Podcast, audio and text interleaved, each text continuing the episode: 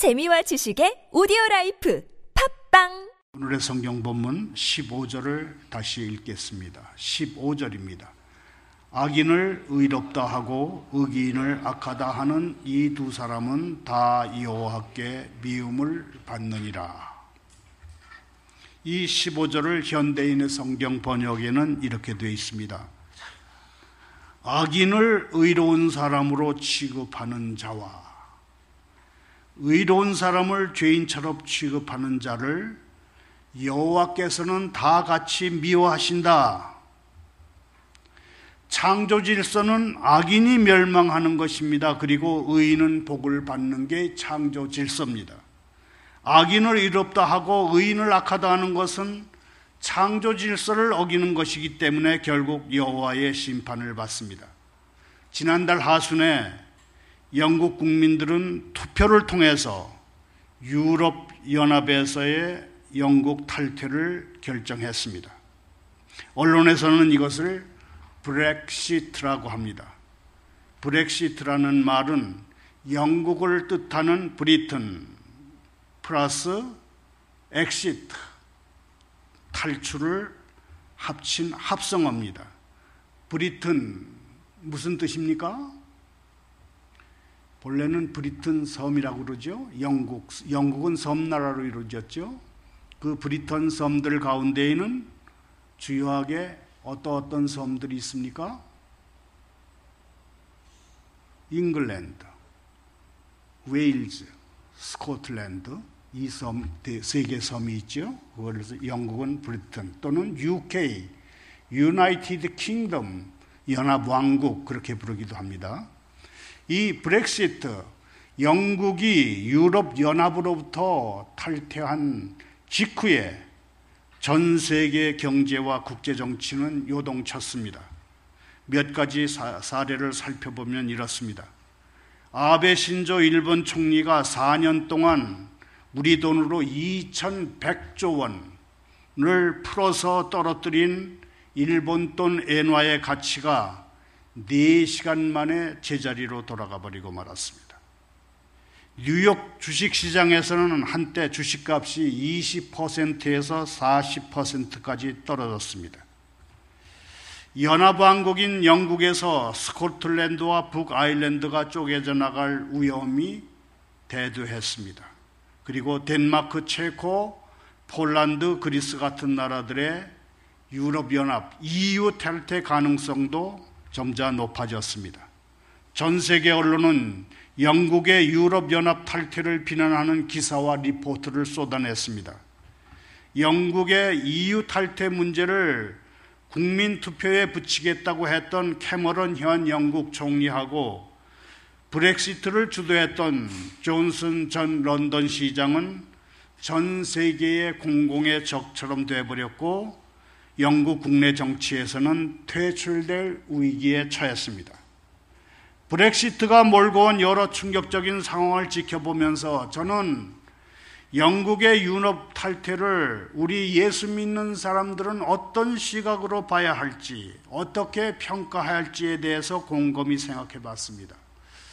브렉시트를 주도한 층은 영국에서도 학력과 소득이 낮은 사람들이었습니다. 그리고 그 이유는 첫째, 연 30조에서 40조에 이르는 분담금을 내는 게 온당하냐. 우리 돈 30조 내지 40조 원을 풀어가지고 유럽의 가난한 사람들을 먹여 살리기에는 우리도 지금 어렵지 않느냐 하는 것이고, 또 다른 하나의 이유는 이민자 문제입니다. 이민자를 그렇게 유럽연합이 요구하는 대로 받아들이면 영국의 가난한 사람들은 일자리를 그만큼 잃는다 하는 두 가지였습니다. 저는 브렉시트가 몰고 올 충격적인 상황을 똑바로 쳐다보면서도 과연 이것을 우리 예수 믿는 사람들 입장에서는 어떻게 평가해야 할까 곰곰이 생각해 봤습니다. 제가 내린 나름대로의 결론은 브렉시트가 이슬람주의로부터 유럽을 구하는 시작이 될 수 있다는 것이었습니다. 제가 감히 브렉시트가 유럽을 구하는, 이슬람주의로부터 유럽을 구하는 그 출발점이 될 수 있다는 결론을 내린 데에는 10여 년 전에 제가 읽은 책 두 권이 결정적인 역할을 했습니다. 책 두 권을 간략히 소개하면 이렇습니다. 먼저 조지 웨이글 씨가 쓴 The Cube and the Cathedral이라는 제목의 책입니다. 직역하면 정육면체와 성당입니다. 이 책의 핵심 메시지는 하나님을 버린 유럽입니다. 내용은 이렇습니다. 미국에서는 기독교가 번성하고 있지만 유럽은 무신론적 휴머니즘에 빠져 있다. 특히 유럽 통합의 구심점인 프랑스가 그렇다. 유럽 헌법을 초안할 당시에 프랑스 지도자들은 하나님을 말하는 것은 괴이한 것이며 유럽인들은 세속적인 체제에 살고 있다고 공공연하게 주장했다. 7만 단어나 되는 유럽 헌법에 하나님이나 기독교에 관한 언급이 하나도 나오지 않는 것은 이 때문이다. 유럽 각국의 헌법이나 심지어는 국가까지를 보면 거기에는 반드시 하나님이 나오고 우리 찬송가가 그 유럽 국가들의 국가에서 나온 경우를 흔히 볼 수 있는데 7만 단어나 되는 유럽 헌법에는 하나님, 대문자 갓이라는 말이 한 번도 나오지 않고 크리스티아니티라고 하는 기독교에 관한 언급도 하나도 나오지 않는다는 것입니다. 오늘날 유럽 엘리트들에게 보편적인 도덕적 진실이란 존재하지 않습니다. 유럽 엘리트들은 보편적인 도덕적 진실을 뒷받침하는 종교는 억압이거나 또는 신화라고 생각한다. 오죽하면 교황 요한 바오로 2세는 하나님을 배제한 유럽은 지리적, 경제적 단위에 불과하다고 말했을 정도다. 유럽이란 기독교에 근거한 문화적 관념이고 역사적 관념인데 그것을 인정하지 않는 유럽을 지적한 것입니다. 유럽이 택한 무신론적인 휴머니즘은 결국 비휴머니즘적 신정으로 끝날 것이다. 그때가 되면 바티칸의 베드로 대성당은 이슬람 사원으로 변해 있을 것이고 파리의 노트르담 성당은 이슬람 박물관이 돼 있을 것이다. 성당이 이 모습일 때쯤이면 프랑스 국민의 인권도 현재 중동 여성의 인권쯤으로 심각하게 위험에 빠져 있을 것이다. 그렇게 되는 것이야말로 하나님 없는 정치가 가능하다고 생각했던 유럽의 말로가 될 것이다. 또 하나님 없는 정치가 우수하다고 생각했던 유럽의 말로가 될 것이다. 다음 소개할 책은 토니 블랭크 씨가 쓴 The West's Last Chance라는 책입니다. 이 제목을 번역하면 유럽의 마지막 기회입니다. 내용은 이렇습니다. 유럽은 이슬람권에 편입되고 있다.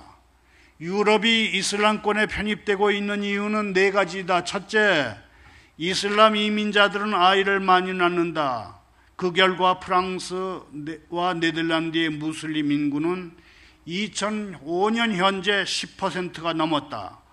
둘째, 무슬림들은 투표권 행사를 통해서 이미 유럽 국가들의 정치 과정에 큰 영향을 미치고 있다. 셋째, 인터넷은 과격한 이슬람 문화를 유럽에 전파하는 데 큰 역할을 하고 있고 그 탓에 이슬람으로 개종하는 사람들이 급격하게 늘고 있다. 넷째, 낭만적인 문화적 다양주의와 범죄의 관용적인 태도로 인해서 프랑스 파리와 네덜란드 노테르담 같은 대도시에는 무슬림 지역이라고 하는 무법천지에 치외복권 지역이 생겨났다. 오늘날 이슬람을 비판하는 유럽 지식인은 죽음을 각오해야 한다. 2004년 11월 빈센트 반 고흐의 후손이기도 한 영화 제작자 시어 반 고흐는 암스테르담 거리에서 대낮에 무슬림에 의해서 무참하게 살해됐다. 무슬림 여성이 겪는 폭력과 억압을 고발하는 영화를 만들었다가 그렇게 됐다. 인류 역사상 어떤 문명도 종교 없이 오래 지속되지 못했다. 따라서 유럽이 기독교를 버린 것은 큰 잘못이다. 유럽을 이슬람으로부터 구할 수 있는 시간은 기껏해야 20년 정도라고 본다. 이 책들이 나온 지 벌써 11년이 됐습니다. 우리나라에는 번역이 안 된 것 같습니다. 그동안 유럽의 이슬람화는 굉장히 급속도로 진행됐습니다. 무슬림 테러리스트들이 출판사에 들어가서 언론인들을 향해서 자동소총을 난사하는가 하면 축구장, 술집, 게이바 같은 데 들어가서 불특정 다수를 대상으로 자동소총을 난사하거나 폭발물을 터뜨리는 짓을 서슴지 않고 행하고 있습니다. 영국의 유럽연합 탈퇴는 세계 경제의 불확실성을 던졌다는 점에서 분명 비판할 만한 일입니다. 그러나 테러로 목적을 달성하려고 하는 과격 이슬람 전사들로부터 유럽을 구하기 위한, 구할 수 있는 하나의 중대하고 유의미한 결정이라는 점에서 보면 꼭 그렇게 비판할 만한 일도 아니다, 그런 생각을 해봤습니다. 작가 토니 블랭크 씨는 유럽을 이슬람으로부터 구할 수 있는 시간은 2025년까지 기껏해야 9년 정도 남았다고 했습니다. 브렉시트라고 하는 영국 국민의 선택이 정말 유럽을 구하는 그 시작이 될 수 있을 건지 한번 지켜보자 하는 의미에서 이 두 권의 책을 소개했습니다. 이제부터 오늘의 성경 본문으로 들어가겠습니다. 13절을 다시 읽습니다. 누구든지 악으로 선을 갚으면 악이 그 집을 떠나지 아니하리라. 악으로 선을 갚는다는 것은 선한 사람과 악한 자가 마땅히 겪어야 할 운명을 거스르는 것입니다. 즉, 창조 질서를 파괴하는 것입니다. 선한 행동에 대해서는 응당 선한 말과 선한 행동으로 반응해야 합니다. 선한 행동을 악으로 갚는 것은 악 중에서도 심각한 악이 됩니다. 히브리어로 악과 재앙은 한 단어로 표현할 수 있다고 합니다. 선한 행동을 악으로 반응하는 자의 집에는 악이 떠나지 않습니다. 악이 그 집을 떠나지 않는다는 표현은 많은 문제를 안고 살아갈 수밖에 없다는 그런 뜻도 됩니다. 우리는 보통 다른 사람에게 도움을 받고 은혜를 입으면 선으로 갚으려고 합니다. 그러나 너무 가난하거나 절박한 형편에 놓여 있을 때는 도움과 은혜를 갚을래야 갚을 길이 없습니다. 그럴 때 어떻게 하면 됩니까?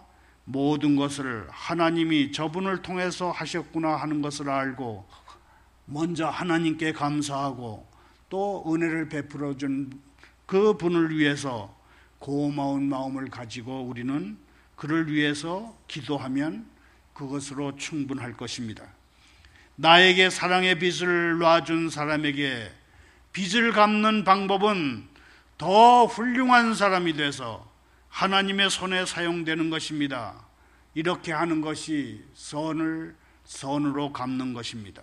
그런데 선을 악으로 갚는 사람이 있습니다. 선을 악으로 갚는 사람은 그 마음이 악하기 때문에 절대로 하나님의 복을 받을 수가 없습니다. 대개 선을 악으로 갚는 사람은 큰 것을 보지 못하고 작은 것을 가지고 서운해하다가 악으로 갚는 것입니다. 우리는 큰 것을 봐야 하나님의 복을 놓치지 않습니다. 14절은 작은 시비가 큰 다툼이 된다는 경우입니다. 14절을 다시 읽겠습니다. 다투는 시작은 둑에서 물이 새는 것 같은 즉 싸움이 일어나기 전에 시비를 그칠 것이니라. 다툼은 작은 시비로 시작됩니다. 작은 시비로 시작할 때 사람들은 먼저 불평을 합니다. 불평은 이런저런 것을 바로 잡아달라는 그런 뜻입니다. 다른 사람이 불평을 하면 거기에는 반드시 이유가 있다고 생각해야 합니다. 그리고 이유가 있다고 생각하고 일단은 들어줘야 합니다. 불평을 들어주고 혹시 내가 부주의해서 상대방의 감정을 상하게 했다면 사과하면 그것으로 끝나게 됩니다. 상대방에게 물질적인 손해를 끼쳤다면 적당한 선물을 건네거나 큰 금액이거든 보상을 하는 것으로 해결을 해야 합니다. 그런데 사과나 보상이 귀찮다고 해서 그냥 내버려 두면 오해가 점점 커져서 나중에는 엉뚱한 걸 가지고 싸움판이 벌어지게 됩니다. 그렇게 되면 웬만큼 사과하거나 웬만큼 보상해서는 통하지 않습니다. 그때는 피해자의 속이 상할 대로 상해버렸기 때문에 더 이상 대화가 되지 않습니다. 이는 비가 많이 와서 제 방에 조그만 금이 생겨서 물이 시작했을 때, 새기 시작했을 때 누군가 그걸 보고 빨리 사람들을 불러서 고치면 안전한데 그렇지 않으면 큰 피해를 내는 것과 같은 것입니다. 사람이 게을러서 물 새는 것을 보고도 별일 있겠어 하고 내버려두면 결국은 제방이 무너져서 많은 집들이 떠내려가고 사람들이 물에 빠져 죽는 일까지 생길 수 있습니다. 우리가 개인 간의 관계뿐만 아니라 안전한 사회, 안전한 국가를 만드는 길은 서로 다른 사람의 생명을 귀하게 여기는 것입니다. 내가 저 사람을 사랑한다는 것을 저 사람이 알게 될 때 우리는 서로 믿을 수 있게 되고 우리가 사는 사회, 국가는 안전한 공동체가 되는 것입니다. 16절은 하나님의 지혜를 돈 주고 사려 해서는 안 된다는 경고의 말씀입니다. 16절을 다시 읽습니다. 미련한 자는 무지하거늘 손의 값을 가지고 지혜를 사려 하면 어쩌민고. 16절은 수사 의문문 형식을 취하고 있습니다. 16절을 정확하게 번역하면 이렇게 된다고 합니다. 왜 미련한 자의 손에 지혜를 사기 위한 값이 쥐어져 있는가? 그의 마음은 텅 비어 있으면서. 이 수사 의문문은 미련한 자가 어떤 값을 치르더라도 지혜를 구할 수 없음을 강조합니다. 그 이유는 무지하거늘로 번역된 텅 빈 마음 때문입니다. 여기서 지혜란 세상적인 지식이나 지혜를 말하지 않습니다. 세상 지식이나 지혜는 돈을 주면 얼마든지 살 수 있습니다. 여기서 말하는 값을 치르고도 구할 수 없는 지혜는 하나님의 지혜입니다. 하나님의 지혜는 단순한 믿음을 넘어서 하나님의 응답을 받을 수 있는 능력을 말합니다. 우리가 처음 예수 믿을 때 가장 힘든 것은 하나님을 믿고 하나님을 사모하고 열심히 봉사하고 기도를 많이 하는데도 하나님의 복이 방금 오지 않을 때입니다. 우리가 알아야 할 것은 열심을 내는 것과 기도 많이 하는 것만 가지고는 하나님의 부흥과 복이 임하지 않는다는 것입니다. 김서택 목사님은 우리가 하나님의 말씀을 붙들고 죽을 각오로 하나님의 말씀을 연구하고 실천에 옮길 때 하나님의 말씀은 살아있는 말씀이 되고 기도 응답을 체험하게 된다고 설교한 적이 있습니다. 우리가 하나님 말씀을 중심으로 함께 교회에 모이게 될 때 우리 안에서 비로소 부흥이 일어납니다. 바로 이 비결을 성경에서는 지혜라고 합니다. 그런데 16절에 보면 하나님의 지혜를 사려고 하는 사람이 있습니다. 그 사람은 아주 돈이 많은 부자입니다. 부자는 돈으로 하나님의 능력을 사고 돈으로 부흥을 사려고 합니다. 16절에는 또 비교되는 두 사람이 나옵니다.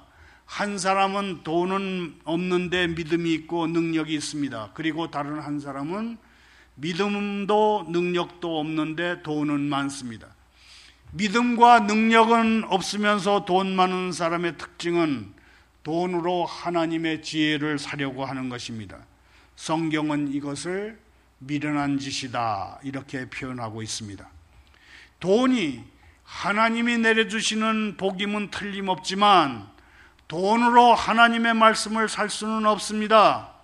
진정으로 하나님 앞에서 가치 있는 사람이 되려면 돈이 많든 적든 하나님의 말씀을 들어야 합니다. 하나님의 말씀으로 우리 안을 채우고 고난을 통과해야 하나님 앞에서 보석 같은 사람이 될 수 있습니다. 우리나라쯤 되면 가난하더라도 얼마든지 우아한 가난뱅이로 살 수 있습니다. 그러나 많은 사람들이 가난한 지혜의 사람이 되기보다는 부요한 미련한 사람이 되기를 바랍니다. 예수님은 사람이 넓은 길을 가다가 좁은 길로 돌아올 수는 없다고 말씀하셨습니다.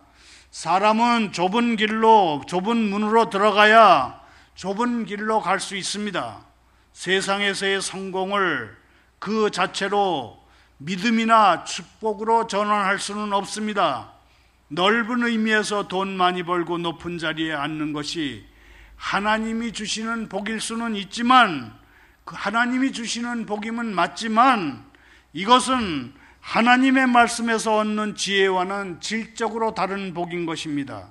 우리는 세상의 복이 믿음의 지혜에 비해서 저급한, 질적으로 낮은 것이라는 것을 우리는 분명히 알고 있어야 합니다. 세상의 복을 바로 하나님의 복으로 전환시킬 수 없다는 것, 이것을 우리는 미리 알고 있어야 합니다. 우리가 진정으로 영적인 복을 받으려면 가진 것 다 내려놓고 하나님의 말씀으로 먼저 자신을 채우고 그 다음에 믿음의 고난을 통과해야 합니다. 우리가 통과해야 하는 고난은 질그릇이 도자기가 되기 위해서 불가마를 통과해야 하는 그런 고난이라고 했습니다. 흙으로 빚은 토기가 불가마를 통과하지 않고는 고급 도자기로 변할 수가 없습니다. 우리나라 사람들이 세상적으로 많은 것을 소유하게 된 것이 하나님이 내려주신 귀한 복임에는 틀림이 없습니다만은, 이 하나님의 복이 계속되려면 하나님의 말씀으로 연단되는 믿음의 연단 과정을 거쳐야 합니다. 우리에게 하나님의 말씀이 계속 부어지면 하나님의 복은 지속될 것입니다. 말을 맺습니다. 요한계시록 13장 16절부터 18절을 함께 읽겠습니다. 그가 모든 자, 곧 작은 자나 큰 자나 부자나 가난한 자나 자유인들이나 종들에게 그 오른손에나 이마에 표를 받게 하고, 누구든지 이 표를 가진 자 외에는 매매를 못하게 하니, 이 표는 곧 짐승의 이름이나 그 이름의 수라. 지혜가 여기 있으니 총명한 자는 그 짐승의 수를 세어보라. 그것은 사람의 수니 그의 수는 666이니라. 요한계시록 13장의 마지막 이 몇 구절에는 거짓 선지자의 사악한 경제가 묘사되어 있습니다. 그 경제를 지배하는 것은 악명 높은 짐승의 표입니다. 짐승을 경배하는 사람들은 오른손이나 이마에 표시되는 이 표시 덕분에 누구나 생활 필수품을 사고 팔 수 있습니다. 매매가 가능합니다. 그러나 짐승을 경배하지 않아서 오른손이나 이마에 짐승의 표를 받지 않은 사람들은 생필품을 살 수가 없고 팔 수도 없습니다. 짐승을 경배하지 않는 사람들은 식료품이나 옷이나 약이나 집을 구할 수 없고 결국은 목숨을 부지할 수 없게 된다. 이게 성경 말씀입니다. 18절에 나오는 666은 그냥 666이라고 해야 옳습니다. 킹 제임스 버전 영어 성경에는 그냥 666로 되어 있습니다. 6은 하나님을 상징하는 완전수, 7에서 하나가 모자란 숫자입니다. 하나님과 어떻게든 비슷해 보려고 애쓰지만 결코 그렇게 되지 못하는 사단의 본질이 여기서도 잘 나타납니다. 666은 적그리스도의 실체, 곧 그가 가짜 하나님, 가짜 예수, 가짜 성령이라는 것을 드러내는 숫자일 뿐입니다. 과거에는 열성에 지나친 일부 성경학자들이 네로 황제라든지 마호메트라든지 마틴 루터라든지 교황들이라든지 히틀러라든지 존 F 케네디라든지 사담 후세인이라든지 오사마 빈 라덴 같은 인물들을 종말의 악당으로 제시했습니다. 그러나 이들 중에 요한계시록 13장의 직무를 이행한 사람은 아무도 없습니다. 우리가 아는 것은 이 식별표가 무엇을 상징하든지 간에 미래의 무역은 그 표를 중심으로 돌아갈 것이라는 사실입니다. 오른손이나 이마에 그 표가 찍혀 있으면 적 그리스도에게 충성한다는 증거이고, 그 표를 받지 않았으면 예수 그리스도를 믿는다는 증거입니다. 브렉시트, 브리튼 엑시트, 영국의 유럽연합 탈퇴 결정이 이슬람주의로부터 유럽을 구하는 시작이 되려면 영국 국민들은 앞으로 두 가지 일을 해야 할 것이라고 이 성경 본문을 생각하면서 제가 결론을 내렸습니다. 하나는 영국인들이 더 이상 무슬림들의 값싼 노동력에 기대서 인생을 즐기지 않겠다고 하는 그것을 행동으로 보이는 것입니다. 영국인들이 더 이상 무슬림 노동력에 기대지 않으려면 지금보다 훨씬 더 많은 젊은이들이 결혼해서 아이들을 낳아 키워야 하고, 흔히 3D 업종이라고 부르는 더럽고 힘들고 어려운 일들을 이제부터는 그들 스스로 해내야 할 것입니다. 다른 하나는 영국인들이 유럽연합과의 무역에서 생기는 손해를 기꺼이 감당해야 할 것입니다. 하나님을 버린 유럽연합이 싫어서 유럽을 떠났다면 거기서 생기는 경제적인 불이익쯤은 감수한다는 각오가 돼 있어야 할 것입니다. 영국인들 경제적인 어려움을 감수하고 666이라고 하는 짐승의 표를 끝까지 받지 않는 것이 중요하다, 그런 생각을 해봤습니다. 땅에서 무엇이든지 풀면 하늘에서도 풀리리라 하셨습니다. 영국인들이 666이라고 하는 짐승의 표를 끝까지 받지 않으면 이슬람주의로부터 유럽을 살리게 될 것입니다. 감사합니다. 기도합니다. 하나님 아버지, 선지자 예레미야의 기도를 기억하고 그대로 기도합니다. 고초와 재난, 곧 쑥과 담즙을 기억하십시오. 내 마음이 그것을 기억하고 내가 낙심이 되오니 이것을 내가 내 마음에 담아두겠습니다. 그것이 나의 오히려 소망이 되었사오면 여호와의 인자와 긍휼이 무궁하심으로 우리가 진멸되지 아니함이이다. 이것이 아침마다 새로우니 주님의 성실하심이 크시도도이다. 저희에게 친구 이상이 되어주시니 감사합니다. 저희를 덮으시는 주권적인 손과 아침마다 새로운 자비와 크신 신실하심에 감사합니다. 거부당해 마땅할 때에도 저희를 떠나지 않으시고 버림받아 마땅할 때에도 저희를 버리지 아니하시니 하나님 감사합니다. 말씀대로 행하시니 감사합니다. 누구든지 주님께 오는 사람은 절대 내쫓지 않으시겠다고 하신 약속을 지켜주시니 하나님 감사합니다. 하나님을 버린 유럽과 주님을 떠난 사람들을 위해서 기도합니다. 주님의 긍휼과 자비로 그들을 다시 주님께 돌아오게 해주시기를 간구합니다. 신실하신 하나님의 공감이 그들에게 느껴지게 해주시기를 원합니다. 주님의 신실하신 공감만이 자식처럼 유럽과 주님을 떠난 사람들을 주님께로 이끌게 하실 것을 믿고 감사합니다. 아버지 하나님, 대한민국을 보호해 주십시오. 북한을 구원해 주십시오. 북한의 김정은이 국무위원장이라는 자리에 올랐다고 합니다. 김정은이 명실공히 1인 독재체제의 수령임을 선포한 것입니다. 일반 북한 주민들의 자유와 인권은 더욱 보잘것없는 것이 될지 모르오니 더욱 공고화되고 있는 독재체제를 무너뜨려 주십시오. 북한에 하나님을 경외하고 국민을 존중하는 올바른 지도자와 정부를 세워주십시오. 신앙의 자유가 그 땅에 주어져서 자유롭게 예배하며 전도하며 선교하는 복된 나라의 출발이 되게 해 주십시오. 승리하신 예수님의 이름으로 기도하옵나이다. 아멘.